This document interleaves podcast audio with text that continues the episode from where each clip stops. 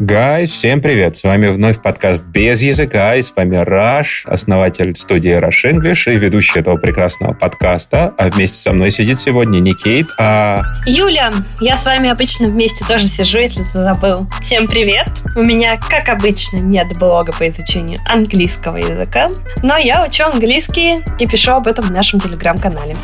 Без языка. Юля, а где у нас сегодня Кейт? Кейт у нас у родственников. Это даже звучит как какая-то каторга. Ну и мы, наконец-то, Юль, с тобой можем поговорить о том, о чем Кейт говорить отказывается.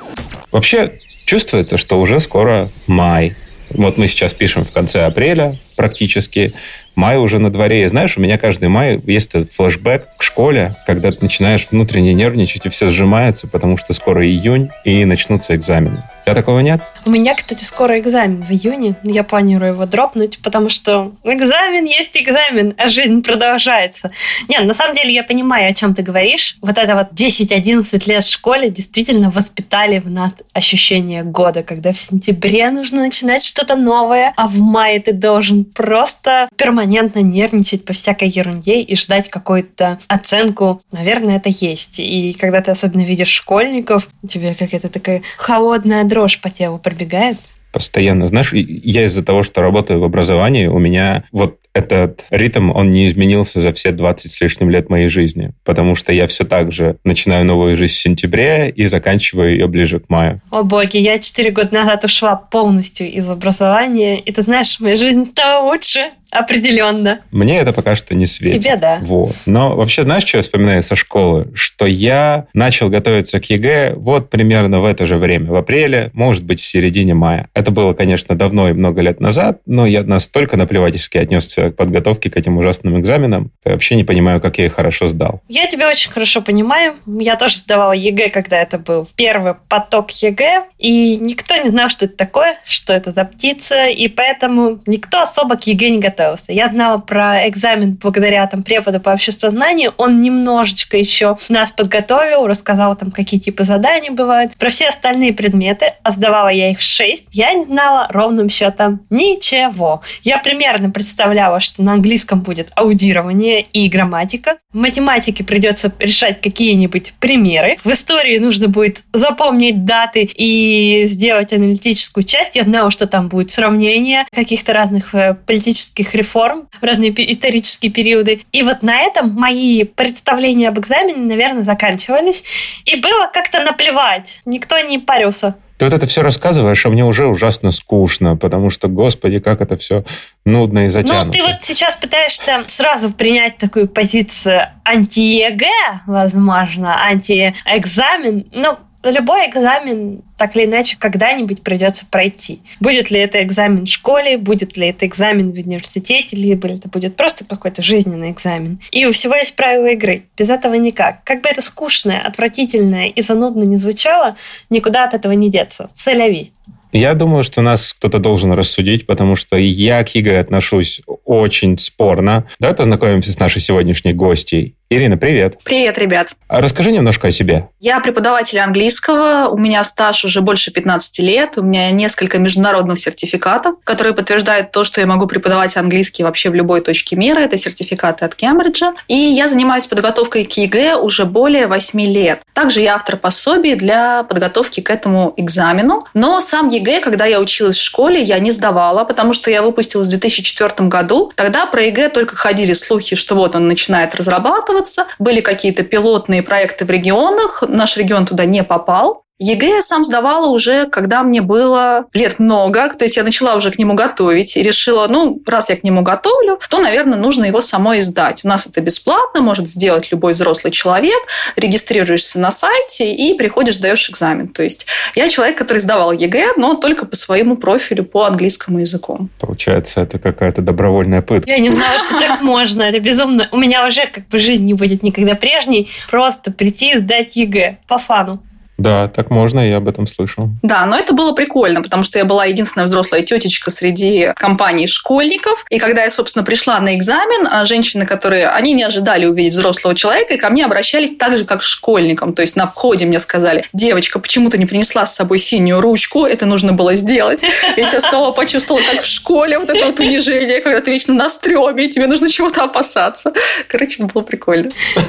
Ну, я сдавала, когда мне было лет 20, я поступала на вторую вышку, и вот тоже откровение, наверное, для многих. Когда ты поступаешь на вторую вышку, у тебя прошло больше года, я закончила два курса на тот момент, а не один, то есть два года прошло с момента сдачи экзамена. Тебе по-любому нужно сдавать ЕГЭ снова. Это какой-то вот абсолютно сюр, но я тоже была там взрослым человеком, но 20 лет я, в принципе, не особо отличалась от школьников, но я все это помню и очень хорошо тебя, Ирина, понимаю с этой синей ручкой. Идиотизм. Вот смотрите, это ведь реально, вот этот очень классный пример с ручкой говорит о том, что это просто тотальный стресс. Ну да. Тотальный стресс. Кстати, знаешь, Юля, у нас есть еще один гость. Такой гость, который к нам давно уже не заходил, потому что ему мешала его невыносимая тяжесть вот всего его сверхмассивного таланта. Угу, конечно, он просто отказался от комментариев подкастом России. Я думаю, что он все-таки рад всегда к нам зайти. И зовут этого гостя Николас Кейдж. It's all alphabetical. A, B, C, D. Okay, let's run.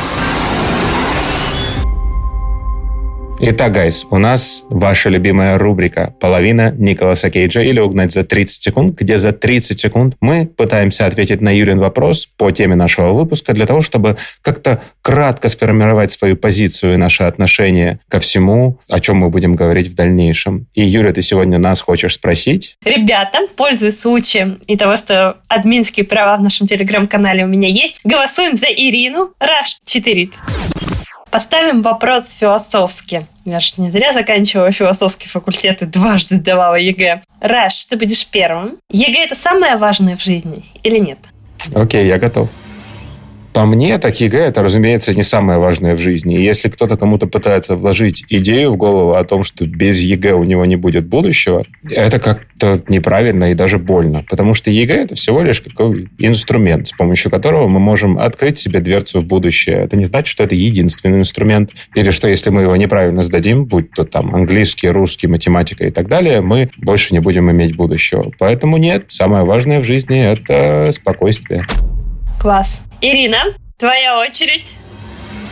Я здесь соглашусь и тоже скажу, что ЕГЭ это вообще не самое важное в жизни, потому что вот эта вот советская модель, когда ты получил образование, всю жизнь по нему работаешь дальше, она уже отмерла. Мы видим, что люди получают образование, например, в сфере журналистики, потом переквалифицируются, получают второе образование и работают где-то вообще по другой специальности.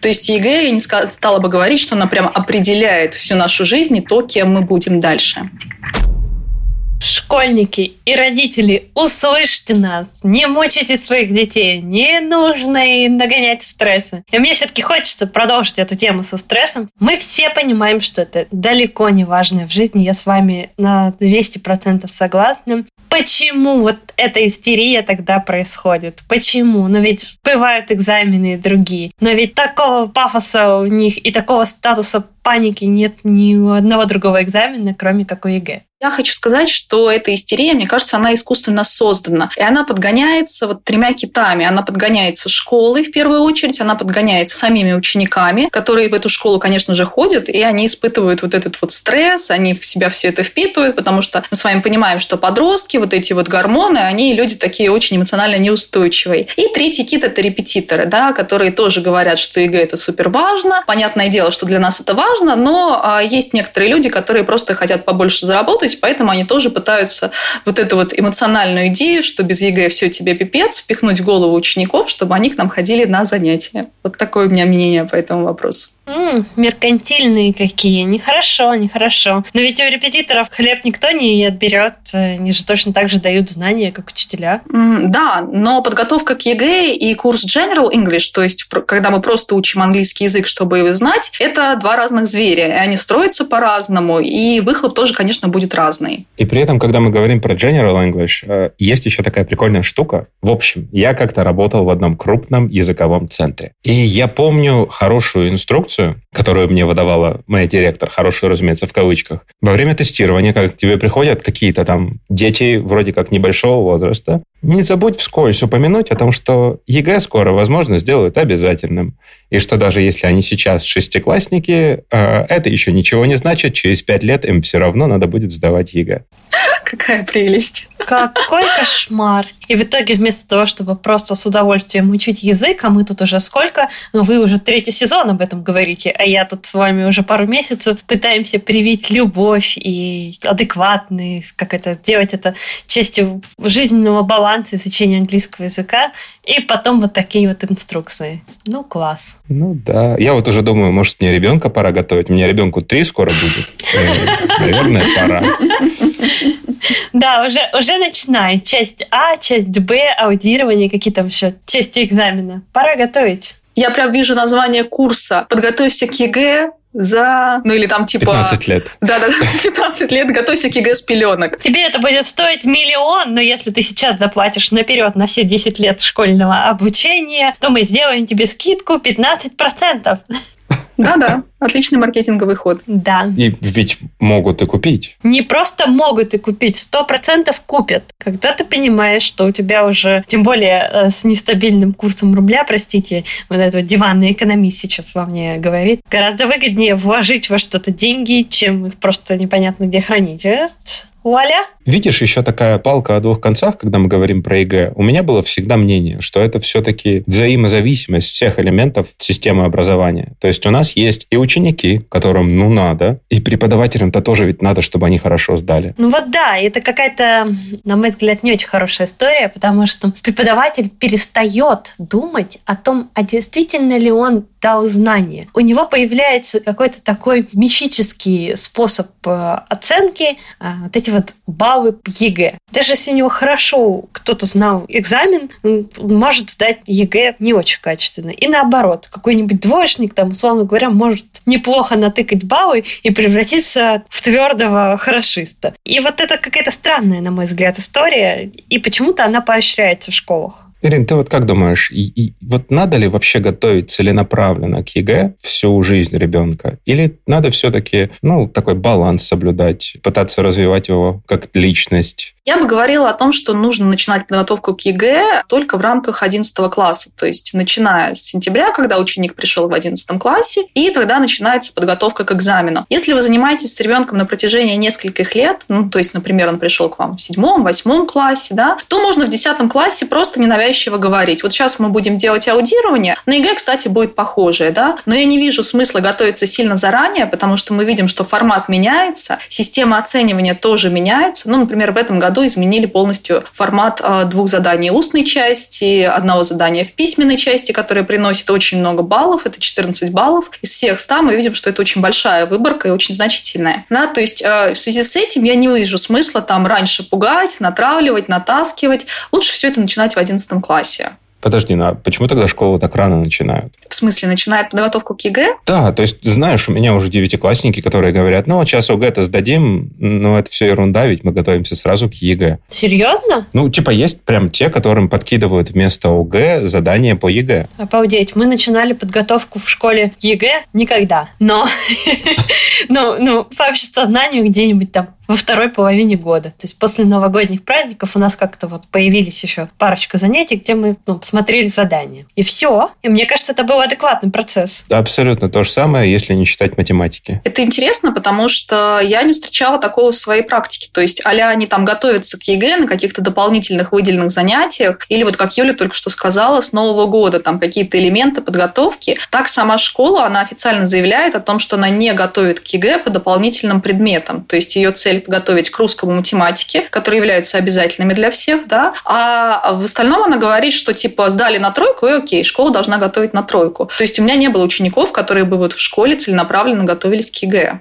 Ну, у меня была школа с углубленным изучением английского языка, и я знаю, что внимание к баллам ЕГЭ все-таки было. И особенно было после уже моего выпуска, рассказывали знакомые, кто заканчивал школу после, что внимание было. И ну и по другим предметам оно было. Я помню, что, ну, по крайней мере, я литературу сдавала назло своей учительнице. Вот. Поэтому я точно знала, и я туда шла конкретно с пониманием, что если я сдам ЕГЭ хорошо, ей что-нибудь скажут. В общем-то, потому что она меня заваливала просто на уроках, раздражала меня, а я знала идеальный предмет. И мне было обидно, вот это вот подростковый максимализм. А если я сдам плохо, то я вообще ничего не теряю, потому что я уже заканчиваю эту школу, а ей еще больше влетит. Я прямо вот, представляете, вот этот ребенок 17 лет, насколько злодей. Прямо четко понимала, что я, Вера Ивановна, вам отомщу. Но и действительно я помню, как э, я сдала ЕГЭ и попала баллов у меня там... Меня сняли за две ошибки в первой части, а их всего две. 16 баллов, но по рейтингу я была, или 14 баллов, там, короче, почти под 90 было, 86 или 88, так. То есть ты, ты это все к тому, что можно не готовиться? Да, вообще? но рейтинг у меня был 99,9, и когда я шла в школу, выбежали все, завуч, директор, э, потому что по других предметам еще не было человека, попадающего в рейтинг 99,9 по области. Вот. И они такие... Что ты такой?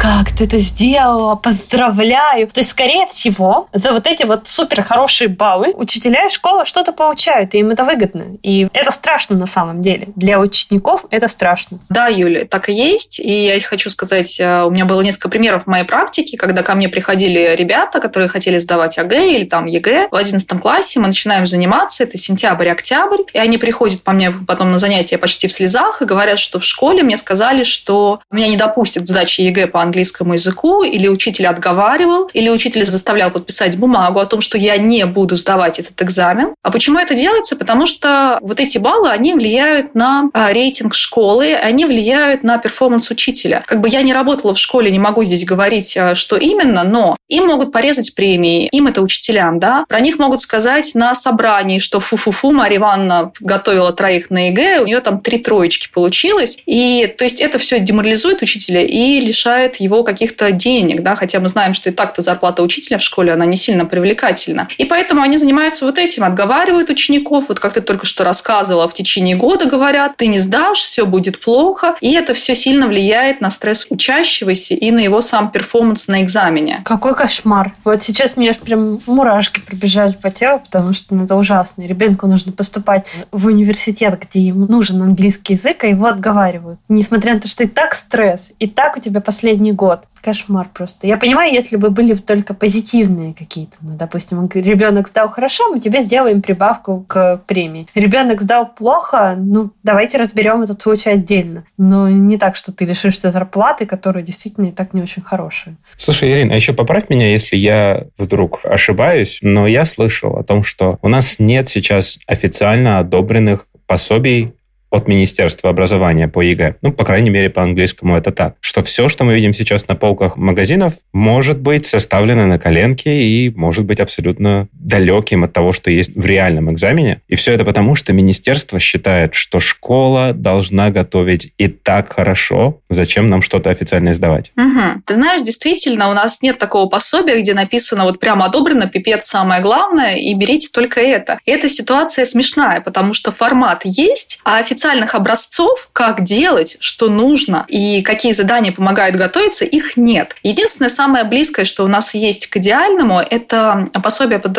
руководством Вербицкой. Это у нас автор экспертной комиссии ФИПИ по ЕГЭ по английскому языку. И то есть только то, что печатает она, может где-то как-то вот проявиться в реальности на экзамене. Обалдеть. А это не противоречит тому, что школа официально заявляет, как вы уже ранее сказали, что они готовят по дополнительным предметам к ЕГЭ? Мне кажется, это не то, что противоречие школе, это противоречие вот всему экзамену, потому что если мы смотрим на иностранные экзамены, там, например, IELTS, FCE, SAT, A-Levels, то у них есть прям сборники, где написано как надо, написано вот за что тебя покарают, разобраны работы. И, например, если мы говорим про IELTS, к которому я готовлю, это то, что э, это сборники, которые выпущены Кембриджем, то есть теми, кто сами составляют этот экзамен, то есть где можно реально посмотреть, что надо, что не надо. А вот по ЕГЭ почему-то такого не издают. Да, и это боль. Я вот, честно, часто пользуюсь твоим сайтом в купе с э, этой огромной методичкой от ФИПИ на 100 страниц, потому что методичка ФИПИ – это, конечно, прикольно, но иногда у тебя глаза разбегаются от того, каким языком она написана. Это вот, да. Поэтому я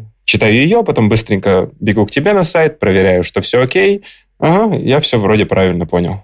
А я сейчас сижу и думаю, господи, как же хорошо, что мне 30 лет. Впервые, наверное, задумываюсь об этом. И что солнышко светит, и что апрель, и что скоро я возьму велосипед и поеду в парк, и мне не нужно ни к чему готовиться. Окей, это ты вот так вот классно думаешь. Они все так хорошо думают. Вот есть, например, родители, которые еще сверху добавляют. И вообще родители – это часто стресс-фактор. Не всегда, но родители часто переживают. И так как они не могут напрямую на ребенка повлиять, они влияют на него косвенно, говоря, ну как там подготовка к ЕГЭ? Ну сколько ты сочинений сегодня написал?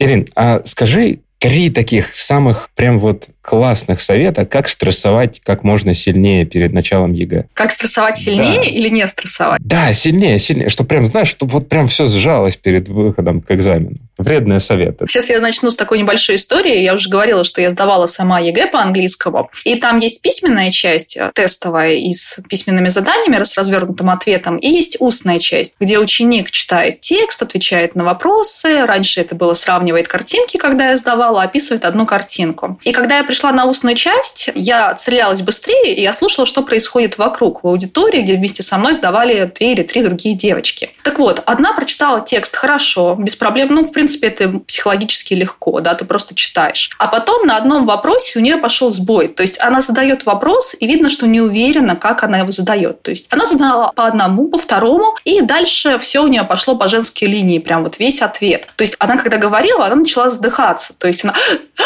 делает такие вдохи, и сказать ничего не может. И я прям, когда это видела, я прям слышала то, что происходит у нее в голове. Я думала, что она вот думает примерно в таком ключе, что вот сейчас я запнулась, это уже неправильно, я не получу столько баллов, насколько я рассчитывала, вот этот вот вуз меня не примет, мама меня дома убьет, учитель меня наругает, и все будет плохо. То есть она пошла в так называемую деструктивную стратегию и думала о том, как думать не надо. Да, то есть, что я не сдам, все будет плохо, меня будут ругать родители, учителя, учителя, я никчемный ребенок, я завалила вообще все, да. Вот как ты мне писал перед э, записью подкаста, we are fucked. Вот Это то, что может у вас идти в голове, и то, о чем думать не надо, когда вы сдаете этот экзамен. Обалдеть. И действительно, ведь так нас настраивают, и так настраивают учителя, даже если родители попались адекватные, то кошмар. Я прям надеюсь, что наш подкаст услышат учителя, услышат родителей, и просто подойдут, обнимут своего ребенка и скажут ему, Машенька, там, Петенька, Васенька, да черт с ним, ну сдашь ты на двойку, ну у тебя есть всегда возможность пересдать этот экзамен. И вообще в Европе популярен гей себе, ничего, отдохнешь, поработаешь, поживешь немножко в свое удовольствие, и со второй попытки обязательно получится. А то есть первой получится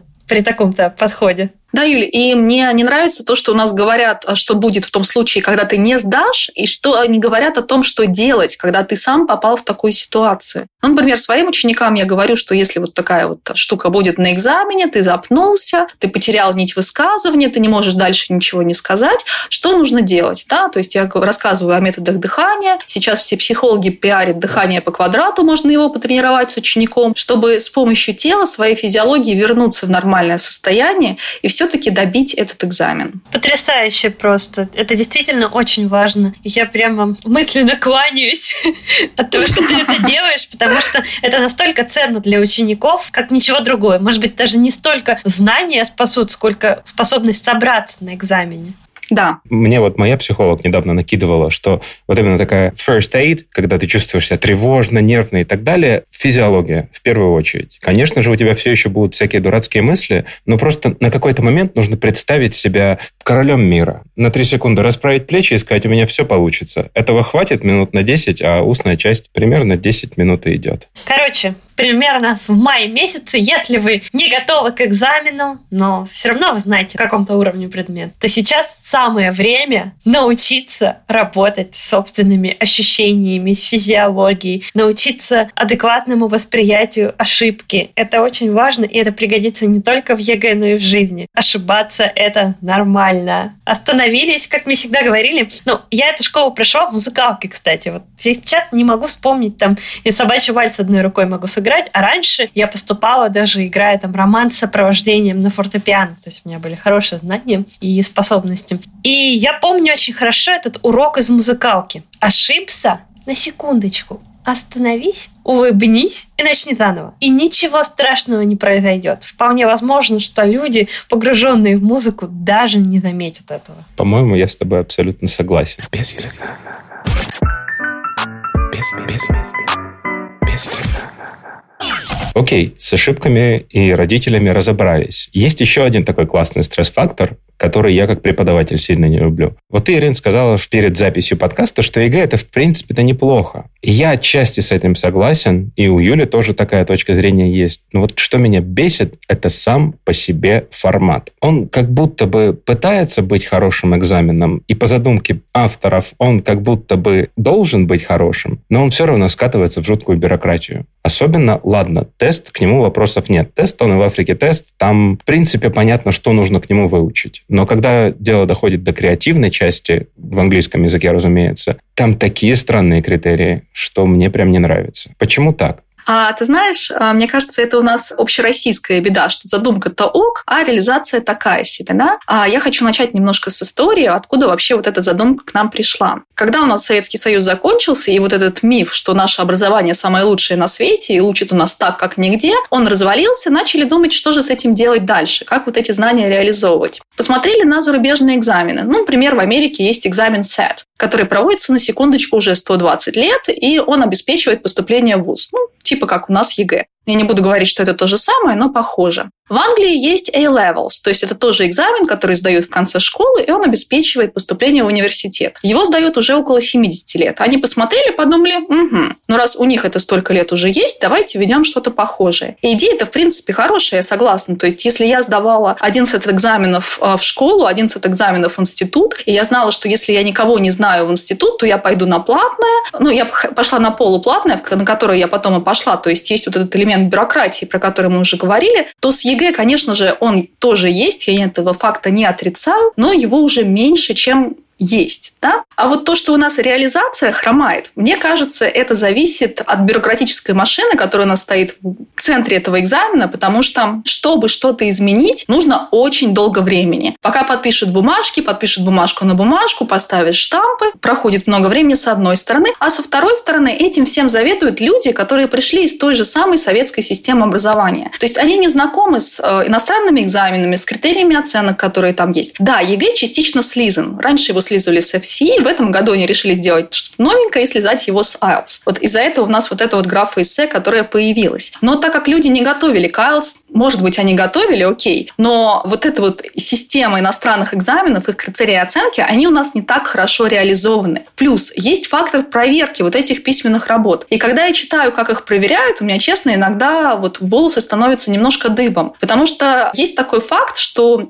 определенной области, ну, например, Московская область. Эксперты собираются и говорят, а давайте вот это будем оценивать вот так. А вот здесь грамматика, вот считать, вот если столько ошибок, то такой балл, а если столько ошибок, такой балл. А с артиклями мы будем делать вот так. И то, как они договорились, не знает никто, кроме этих самих экспертов. То есть, когда ученик идет на экзамен, и он его сдает, он такой типа, э, может так оценит, может так оценит, непонятно. Да, есть апелляции, на которые могут подать. У меня практике было несколько апелляций, а, но это были апелляции не по-английскому, это были ученики, которые сдавали другие предметы, ходили на апелляции других предметов. И они говорили, что вот эти апелляции, они в большей части неэффективны. Потому что сидит эксперт, которому неинтересно тебя апеллировать, и он тебе не будет давать большее количество баллов, чем нужно. Вот как-то так вот у нас с реализацией этой задумки. Идея хорошая, реализация вялая. Действительно так. Что-то мне это знакомо как-то. Да, ты говорил про апелляции у нас в Екатеринбурге когда же это было, года четыре, наверное, назад. Была как раз проблема с эссе, когда эксперты решали, каким образом оценивать, и решили, что им нужно в каждом абзаце слово, там, по-моему, the key to success, или что-то там is the key to success. Там было вот такое вот э, эссе с такой вот темой, и я помню, что родители подавали в прокуратуру, потому что критерии изменили прям по ходу, и потом мне так получилось узнать одного из экспертов, который проверял эти самые эссе. Им семь раз присылали разные критерии за день. То есть, типа, есть вот кто-то сверху, и он им говорит, ребят, проверяем вот так. Проверили, отправили, говорят, нет, нет, давайте перепроверим вот так. Я не знаю, может быть, им слишком высокий балл показался у наших студентов, может быть, просто захотелось. Какой так. бред. Да, может быть, конечно, человек семью перебрал, но пару раз уж точно им приходилось перепроверять все сочинения, потому что по-другому будем проверять. Но это ведь бред, потому что должны быть какие-то универсальные критерии оценки. И они же есть в русском языке, в конце концов. Мы все четко знаем, как написать вот э, сочинение в русском языке. И там критерии, может быть, не идеальны, но они как минимум есть. И они не меняются так часто. Почему в английском языке происходит такая ерунда? И главное, ведь это все, даже один балл может кардинально изменить судьбу маленького вот этого человека, подростка.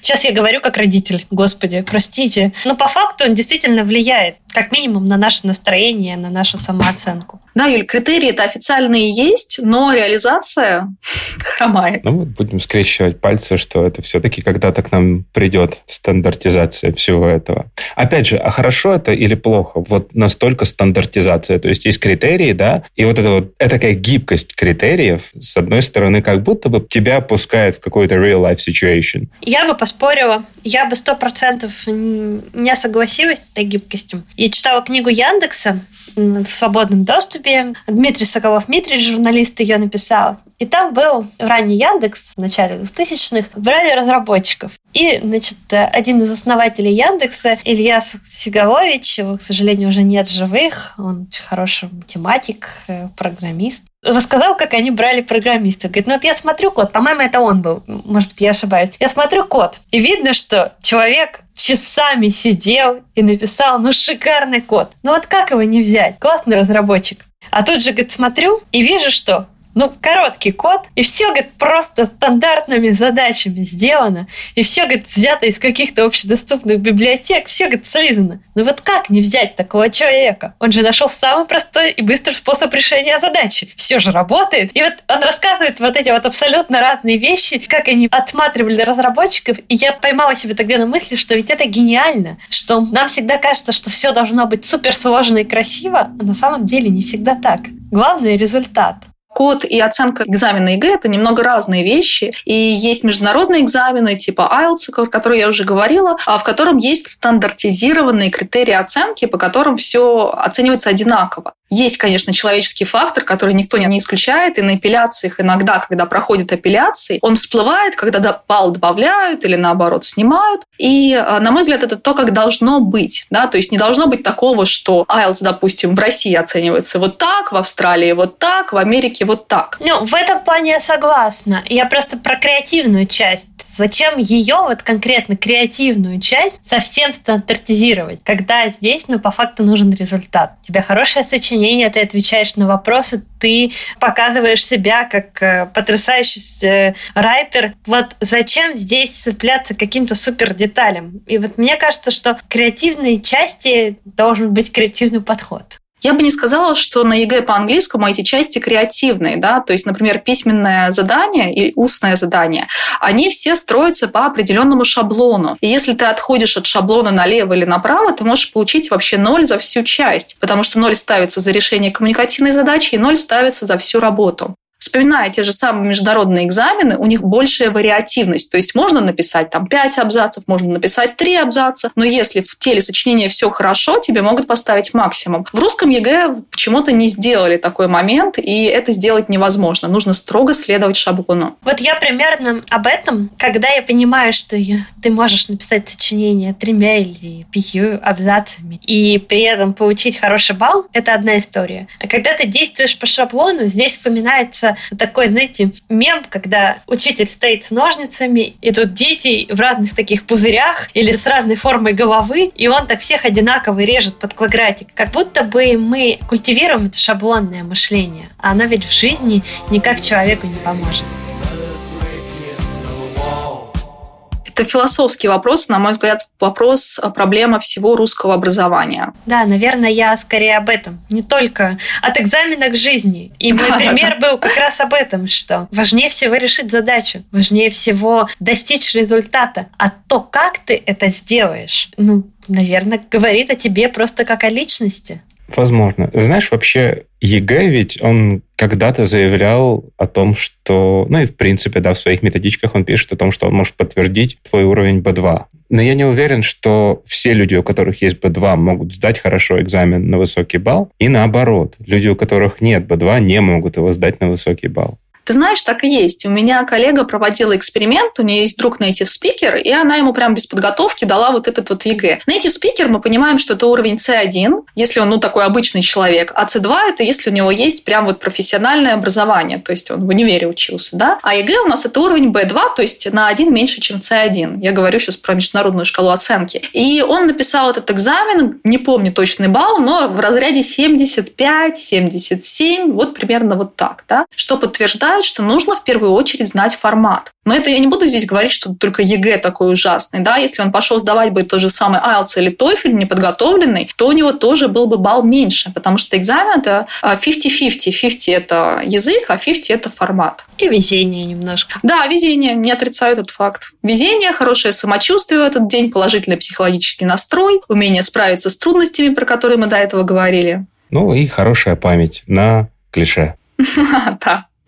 Слушай, а Зачем вообще ЕГЭ нужен, кроме поступления в российские вузы? Ну, получается, что незачем, потому что если у тебя есть сертификат ЕГЭ, он не подтверждает твои знания на международном уровне, потому что это российский экзамен, да, это не международный экзамен, то есть он просто вот чтобы поступить в вуз. Ну и все, ну и не паримся. А где-то его принимают? Где-нибудь в Казахстане, в Чехии? В Беларуси? Нет. Ты знаешь, я слышала только о том, что вот у меня была девочка, которая поступала в китайский вуз, и она говорила, что баллы ЕГЭ – это как дополнительный плюс. То есть ты сдал все, что они просят, ты сдал IELTS, ты сдал SAT, ты сдал внутреннее сочинение именно для этого вуза, и в нагрузку, если у тебя еще хороший балл по ЕГЭ, то это может дать тебе какое-то преимущество перед теми, у кого вот этого экзамена нет. Но это, знаешь, все такая вот теория, которая в моем случае не подтвердилась. То есть она просто хорошо написала остальные экзамены. ЕГЭ у нее не было вообще на руках к моменту поступления в ВУЗ, потому что мы понимаем, что документы на международный ВУЗ подаются в середине 11 класса. ЕГЭ стоит в конце, то есть его теоретически можно получить, ну, только если ты поступаешь там через год куда-то, да.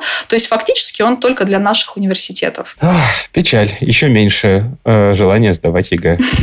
Ну, нам, слава богу, этого и не грозит с вами. А вот учителям родителям и детям сочувствуем. Ну и, наверное, предлагаем не так сильно переживать. В принципе, действительно понять, что это всего лишь экзамен. Вы его в любом случае сможете сдать на какой-нибудь балл. Но если не сможете, у вас всегда есть шанс его пересдать.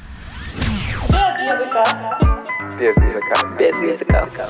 Ирин, у нас еще есть рубрика «Вопросы от Кейт», которые нет сегодня в этом выпуске. Катя очень большой любитель системности, дисциплинированности и суперорганизованности. Я же, единственный из нашей пары, кто хоть как-то преподает ЕГЭ, и то чуть-чуть, вижу, как подросткам это тяжело дается. Как они приходят ко мне и говорят, ну, блин, я, конечно, очень хотел ЕГЭ написать, но вчера «Атака титанов» вышла целый сезон. Ну, в общем, 12 часов моей жизни потеряно зря.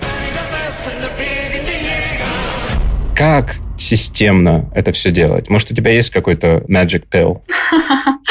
Ты знаешь, magic pill-то у меня есть, но насколько можно засунуть его в подростка, Это уже следующий вопрос. Конечно, когда приходят дети, я говорю о том, что, допустим, домашнее задание, ну, взрослые, кстати, то же самое, нужно выполнять по чуть-чуть каждый день. Нужно выделить себе время каждый день, которое ты будешь посвящать подготовке экзамена. На практике у меня ни у одного товарища еще это не получилось за все мои 8 лет у нас вот эта вот системность, она как-то не культивируется, да, то есть они не видят ее часто у родителей, они не видят ее у школьных учителей, и поэтому им тяжело вот эту вот штуку внедрить. Точно так же, как а, умение к самоподготовке. Почему у нас столько людей сидит на репетиторах, да? Это тот skill, который у нас не развивается в школе, то есть в школе у нас не учат, да, вот этому скиллу, чтобы самому извлекать знания и находить для себя полезные знания. Так же, как не учат критическому мышлению, отделять частное от общего, отделять мнение от факта.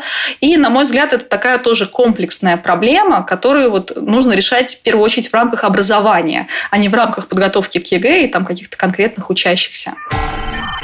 Да, ребят, это все верно. Нас на самом деле никто не учит тому, что нужно системно относиться к знаниям. И несмотря на то, что действительно про это говорят, нужно ходить на занятия, и это так все важно, но никто не объясняет, почему, из чего это складывается, и как это себе эту привычку привинтить шутить. Я советую всем старшеклассникам, которые сейчас готовятся к ЕГЭ или к ОГЭ, например, начать с себя. В первую очередь взять на себя ответственность и понимать, что ответственность за результат только вы. Вы уже взрослые люди, ну, я так считаю, несмотря на то, что общество говорит вам еще, что вы еще дети. При этом у вас э, есть вот этот вот диссонанс, что вроде дети, а решать за всю жизнь уже надо, как бы выбирать профессию типа один раз и на всю жизнь. Я считаю, что нужно в первую очередь научиться брать на себя ответственность в любом возрасте, любого статуса, любого социального положения, если человек, он всегда должен научиться брать на себя ответственность. И это первое, с чего вы можете начать. Далее, если вы уже поняли, что ответственность лежит на вас, и, ух, какое страшное слово ответственность, а, вы просто составляете план, который удобен для вас. Например, вы можете ходить к репетитору и после репетитора сразу же делать домашнее задание, так как знаете, что выходные вы этому не посвятите, а результат должен быть. Нужно быть э, в первую очередь честным с собой и понимать, когда вы можете вложиться, а когда нет. И если вы знаете себя и знаете, что вы не будете делать это в выходные, в выходные, так вы и не делайте. Сделайте тогда, когда можете. Это самое главное. Принять себя, принять свои недостатки и достоинства, и уже от этого отталкиваться и строить вашу личную систему.